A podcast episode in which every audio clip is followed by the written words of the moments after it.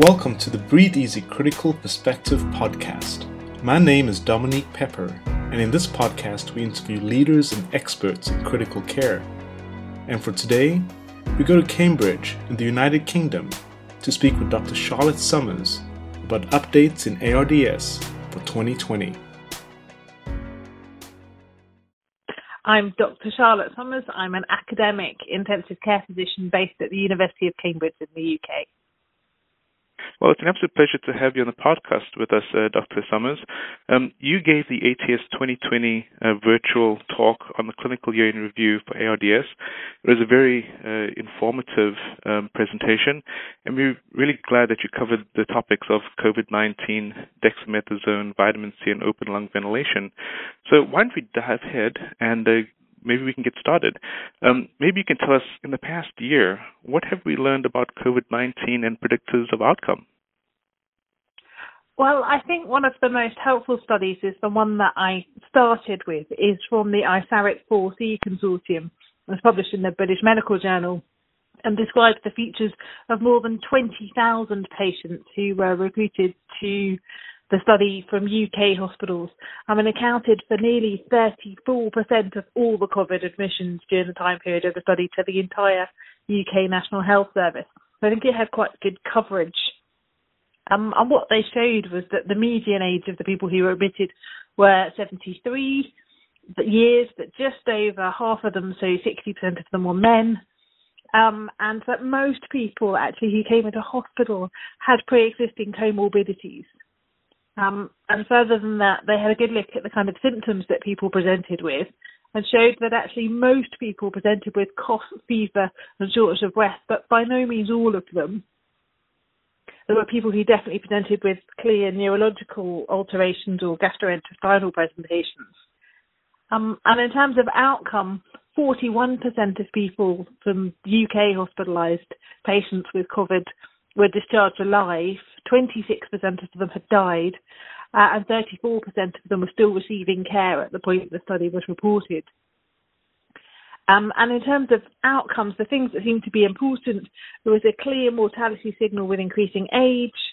Uh, being a woman, unlike in so much in life, being a woman with COVID meant that you were more likely to do well than if you weren't, uh, and that's sex at birth. Uh, and there was a clear association that your outcome was worse if you had chronic cardiac disease, chronic pulmonary disease, or chronic renal disease, uh, and a few other comorbidities. And what did you take from that? I mean, the fact that uh, men, older men, seem to be at higher risk of death, and being a woman is protective. So I don't think we've quite got to the bottom of that. Obviously, this is big observational data, so it's quite hard to make causal inferences from it. Um, but it's a really interesting finding that's been reproduced across various different cohorts, including the intensive care cohort in the UK. Women are a smaller proportion, so only about 25% of the people who got sick enough to come to intensive care. So there's definitely something robust around that, but I don't think we know what the answer is yet. Gotcha. And then the fact that there were so many uh, patients, uh, as you mentioned, who had underlying comorbidities, and we've definitely seen in the United States that um, COVID-19 is exposing a lot of health uh, inequalities and equities, um, particularly those who had higher risk of, you know, diabetes, hypertension. Yes, so it's very clear across a number of health systems, I think, that COVID 19 has brought into stark focus the health inequalities that exist for all patients, and regardless of whether you're in the US system, the UK, or European systems, it's been a very consistent signal that people whose health status at baseline was less good have done less well if they've subsequently got COVID. And one thing that struck me uh, about this paper was that at the beginning of this pandemic, there was a lot of concern that uh, patients would just uniformly die uh, from COVID-19, but this data would suggest that a fair proportion of them survive, although the long-term outcomes uh, uh, weren't reported. Yes, so this project is still ongoing, and so they're collecting the long-term outcomes. They just chose to censor it at that point when they'd got a decent number of patients um, and published the data that they had, but they've got an inordinate amount more data. I think it's testament to the preparedness of the ISARIC consortium that they've been waiting for the next pandemic because it's inevitable that we always have another one um, with a well-defined case report form and idea about what they're going to collect. And I think one of the lessons from the COVID pandemic for me is that preparedness is everything and learning as much as you can, as fast as you can, depends very much on preparedness and joined upness. I thought ISARIC 4C was a brilliant illustration of why that kind of approach pays dividends. So let's turn our attention to another study that uh, uh, you discussed or reported on, and that was on dexamethasone treatment for ARDS. Um, and this was a study that was published in the Lancet Respiratory uh, Medicine Journal. Maybe you could tell us about it. So this was a study that I found fascinating, and I picked because I thought it added something to the field um, that was a field that I personally hadn't really known what to make of. We've done a lot of studies of steroids in ARDS of different types and different timings, um, and never really found anything convincing. But this seemed a little bit more robust than some of the previous work, um, and then was rapidly followed up in the kind of literature publication status with recovery. And I thought the two of them were actually quite informative. So the Villar study from Lancet Respiratory Medicine had the hypothesis that early adjunctive dexamethasone in patients with moderate to severe ARDS might decrease the duration of mechanical ventilation and or cause mortality. Now, dexamethasone hadn't been used in an RCT of ARDS before, despite the fact that we know that it's quite a potent anti-inflammatory. And so they aimed to recruit 314 patients um, and to administer the steroid quite early in patients making the entry criteria. It took them a long time to recruit the patients, so they recruited between March 2013 and December 2018, when the study was stopped when they'd only recruited 88% of the planned total. But when they analysed the data, they have actually found that the primary endpoint, so ventilator-free days at 28 days, actually dexamethasone increased the number of ventilator-free days. And looking at the secondary endpoint, it also seemed to demonstrate a mortality benefit. I thought that was really quite impressive. Um, but I think it probably needs to be reproduced before we can be absolutely certain. But I think it was something that made me more positive about steroids early in the course of ARDS than I had been previously, which is what kind of piqued my interest. And as you said, a greater effect than actually anticipated, which obviously would have affected the, the power calculation. Um, so let's turn our mm. attention to the recovery trial, which you mentioned, and maybe you could dovetail that and say why it was so, uh, why such a fascinating trial. So, Recovery is a multi armed platform study looking at hospitalised patients with COVID based in the UK. To date, they've recruited more than 12,000 patients into the various arms of the study but this particular arm looked at dexamethasone in hospitalised patients, um, and it's an early report of it. Um, and what they have shown, they did an open-labelled randomised trial of dexamethasone, uh, and they randomised two to one, so two to usual care, um, and then one to six milligrams of dexamethasone once a day for 10 days or until hospital discharge. And the mortality, uh, so the primary outcome was 28 day all cause mortality. Um, and I think I, like a lot of people, had some concerns about giving steroids to patients with SARS-CoV in previous um, viral conditions, so in influenza and MERS and in SARS, there was a suspicion that steroids might be detrimental rather than beneficial. So I think the kind of priors for this were that we thought it wouldn't do anything and it might possibly even be harmful. Um, but they recruited 2,104 patients to dexamethasone uh, and 4,321 to usual care.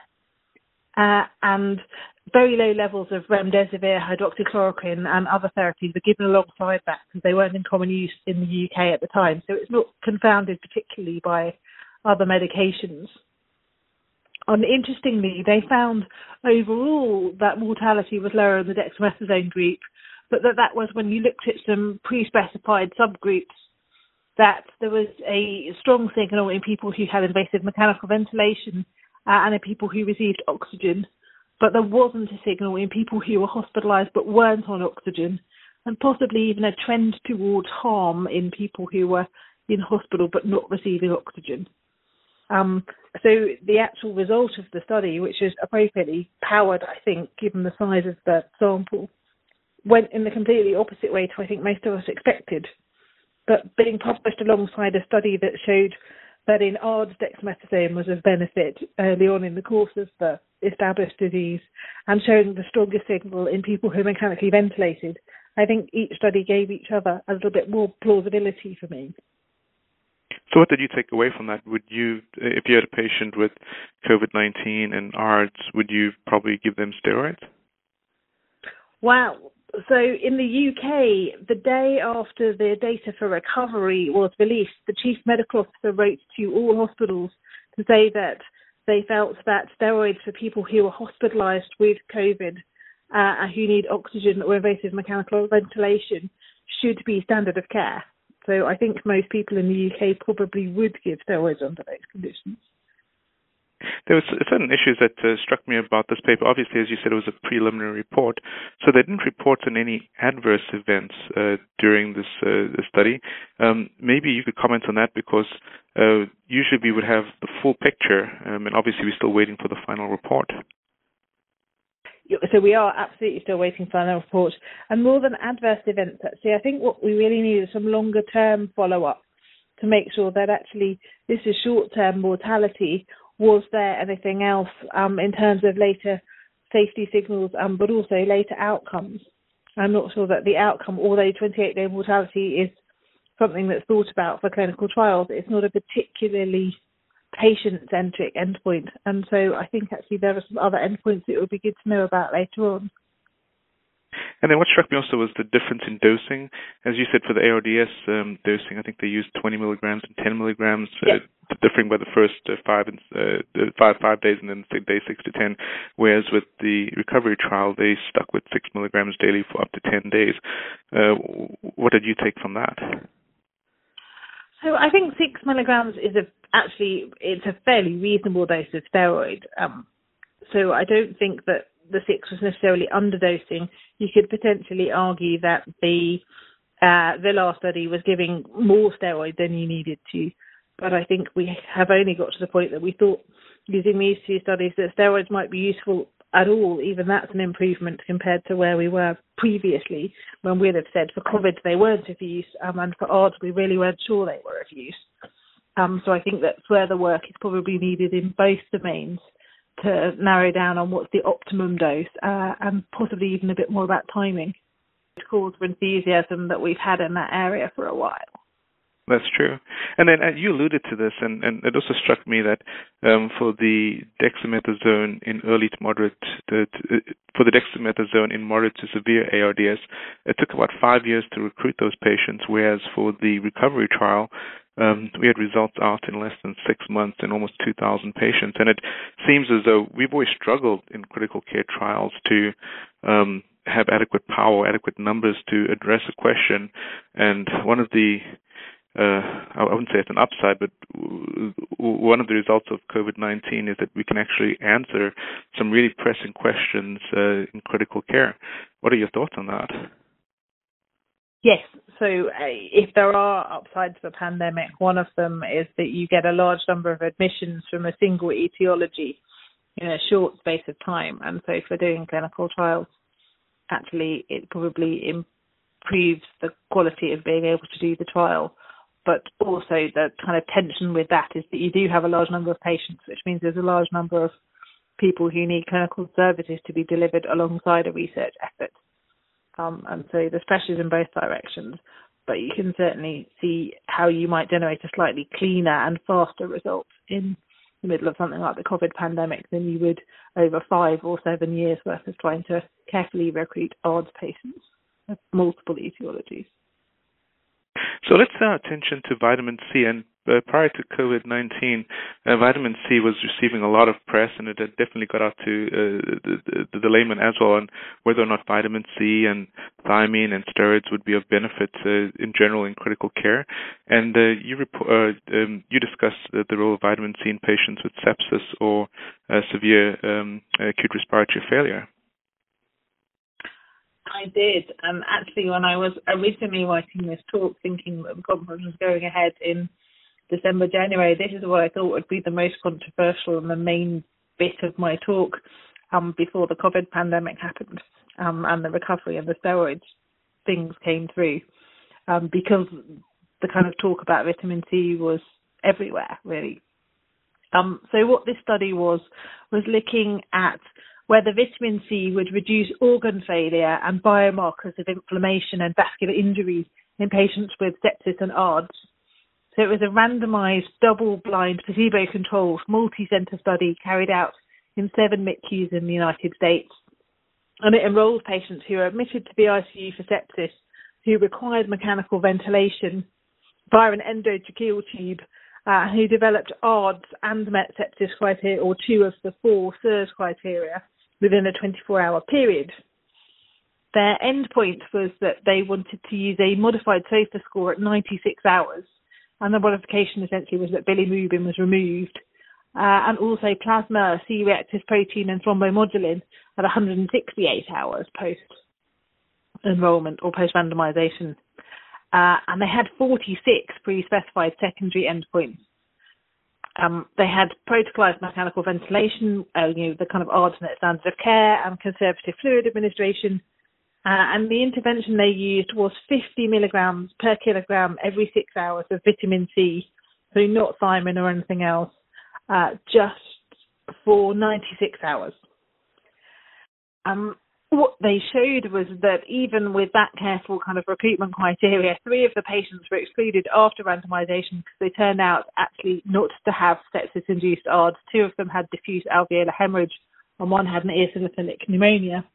Um, so they ended up with 86 randomized to vitamin C uh, and 84 randomized to placebo, but slightly less than that in each group um, in the actual analysis due to having removed those three patients. The primary endpoint showed that vitamin C had no impact on modified SOFA or serum CRP or thrombomodulin concentrations at 96 hours. Um, and 43 of the 46 pre-specified outcomes weren't significantly different. What they did show was that ventilator-free days at 28 days were improved from 10 to 13 in the vitamin C group, um, and the ICU free days went along with that. They're improved from seven ICU free days in the placebo group to 10.7 in the vitamin C group, uh, and a suggestion that there was a mortality benefit too, um, with a hazard ratio of 0.55 that were thought to be significant. But this is one of 46 separate endpoints. So I think it's a little hard to be anything else other than hypothesis generating at this point because it wasn't the primary endpoint of the study. That didn't show anything. So yet more work I suggest that shows that we still don't actually know that there is a role for vitamin C in sepsis or indeed in ARDS. Um, the jury at best is still out, but at worst has probably shown that actually what we were being told early on was the miracle cure might not be quite so miraculous. Yeah, especially considering the fanfare it received. Um, and then let's turn to the last uh, study that you reported on, um, uh, dealing with open uh, lung strategies. So, what is an open lung strategy, and um, w- what did the study show? Uh, does it have a role in patients with moderate to severe ARDS? So I picked PHARLAP um, for a couple of reasons, but one of which I think it's worth highlighting. That I thought it was one of the best written up studies that I've seen in a while. I thought that it was really carefully presented by the authors um, with a really thoughtful discussion. And I thought that that was something that should be recognised um, and that would be good for all of us to learn from. The hypothesis of the study and an open lung strategy is essentially one that has permissive hypercapnia, alveolar recruitment, and low airway pressures um, and they use a maximal lung recruitment alongside that um, using recruitment manoeuvres and PEEP titration. And they hypothesized that that would increase ventilator free days in patients who had moderate to severe ARDS compared to um, the kind of standard of care control protective ventilation. It was a multi-center controlled trial in 35 ICUs in five countries that compared the ARDSNet low tidal volume, low PEEP protocol um, with no recruitment manoeuvres with this PHARLAP strategy, which was pressure controlled ventilation, a tidal volume of four to six mils per kilogram, plateau pressures of less than 28, and a daily maximal recruitment manoeuvre with PEEP titration for the first five days. Now, the endpoint they were using again was ventilator free days at 28 days after randomization, uh, and they planned to recruit 340 patients. But after the ART study was published, the trial management committee decided to halt recruitment um, because of safety concerns and perceived loss of equipoise. Um, so when they analysed the data, they found that there was no difference in ventilator-free days by day 28, uh, and no difference in mortality, barotrauma, um, and various other endpoints that they were looking at in the secondary endpoint category. Um, and when they meta-analysed both their data and four RCTs that looked at similar maximal open lung approaches, they showed no difference in hospital mortality, um, but there was potentially an increased risk of barotrauma. So I think the authors rightly concluded that an open lung mechanical ventilation strategy, including maximal recruitment manoeuvres and PEEP titration, actually didn't have benefit over a conventional lung protective ventilation approach for people with moderate to severe ARDS. And uh, I agree with you. It, it, a very useful discussion and, and definitely worth reading. Um, so, based on uh, these papers that you chose and uh, presented, what were your take-home messages, and what studies should we be looking out in the coming year um, based on these papers that you think would uh, add more data or add more clarity on unanswered questions? So, I think the take-home messages for me would be that COVID-19 is a respiratory viral pandemic with a significant mortality benefit. Um, and that whilst most people present with the classical triad of fever, shortness of breath, and cough, not everybody does. So it's important we don't miss the non-respiratory presentations. Um, and that maybe it's time to have another think about steroids in ARDS, given that the Villar study and recovery have both suggested that dexamethasone, which we haven't really tried in randomized controlled trials before, might be of benefit. I think the citrus alley study probably doesn't add a huge amount to what we already know about vitamin C, but may add a little bit of weight to the argument that it's not a miracle cure as yet. Um, and I think open lung ventilation, it strengthens the ART results that we've discussed at the ATS the year before, suggesting that those techniques may not actually be of benefit. So we probably shouldn't be using anything other than conventional lung protective ventilation. What do I think we need to look out for in the coming year? I suspect, for obvious reasons, most of what comes out over the coming year is going to be COVID related. Lots of other research studies have had to go on hold because of COVID, and there's lots of COVID patients about. So uh, I think I would very much like to see, particularly topical today, the convalescent plasma results coming out of both WEMAP CAP, the um, global platform trial for people who are in intensive care who've got COVID 19, um, but also convalescent plasma results from recovery. I think those will be quite informative and tell us whether that therapy actually does work. Um, after it sounds like it's going to have had emergency usage in the United States via the FDA um, EUA process. Uh, and I think there's a few other immune modulatory therapies that are going to come out of those platforms too that will help us understand a little bit more about what works for coronavirus and what doesn't. Well, Dr. Summers, uh, you've given us a very informative uh, um, uh, podcast, and I really appreciate you taking the time to speak with us. I do want to give you um, uh, the final word on any uh, concluding remarks that you'd like to make to our audience, and to thank you again for taking the time to review a lot of literature and uh, give us a really great synopsis of what we needed to know from critical care in the past year. your final word? Thank you so much for asking me to talk to you, um, and thank you very much for the people that have listened to the talk both via the ATS website um, and now the podcast. It's much appreciated. No, you did an absolutely stunning job, and thank you for taking the time. You take care. Thank you. Bye bye. A big thank you to Dr. Summers, and a big thank you to all of you for listening to the Breathe Easy Critical Perspective podcast. I'm Dominique Pepper, for the American Thoracic Society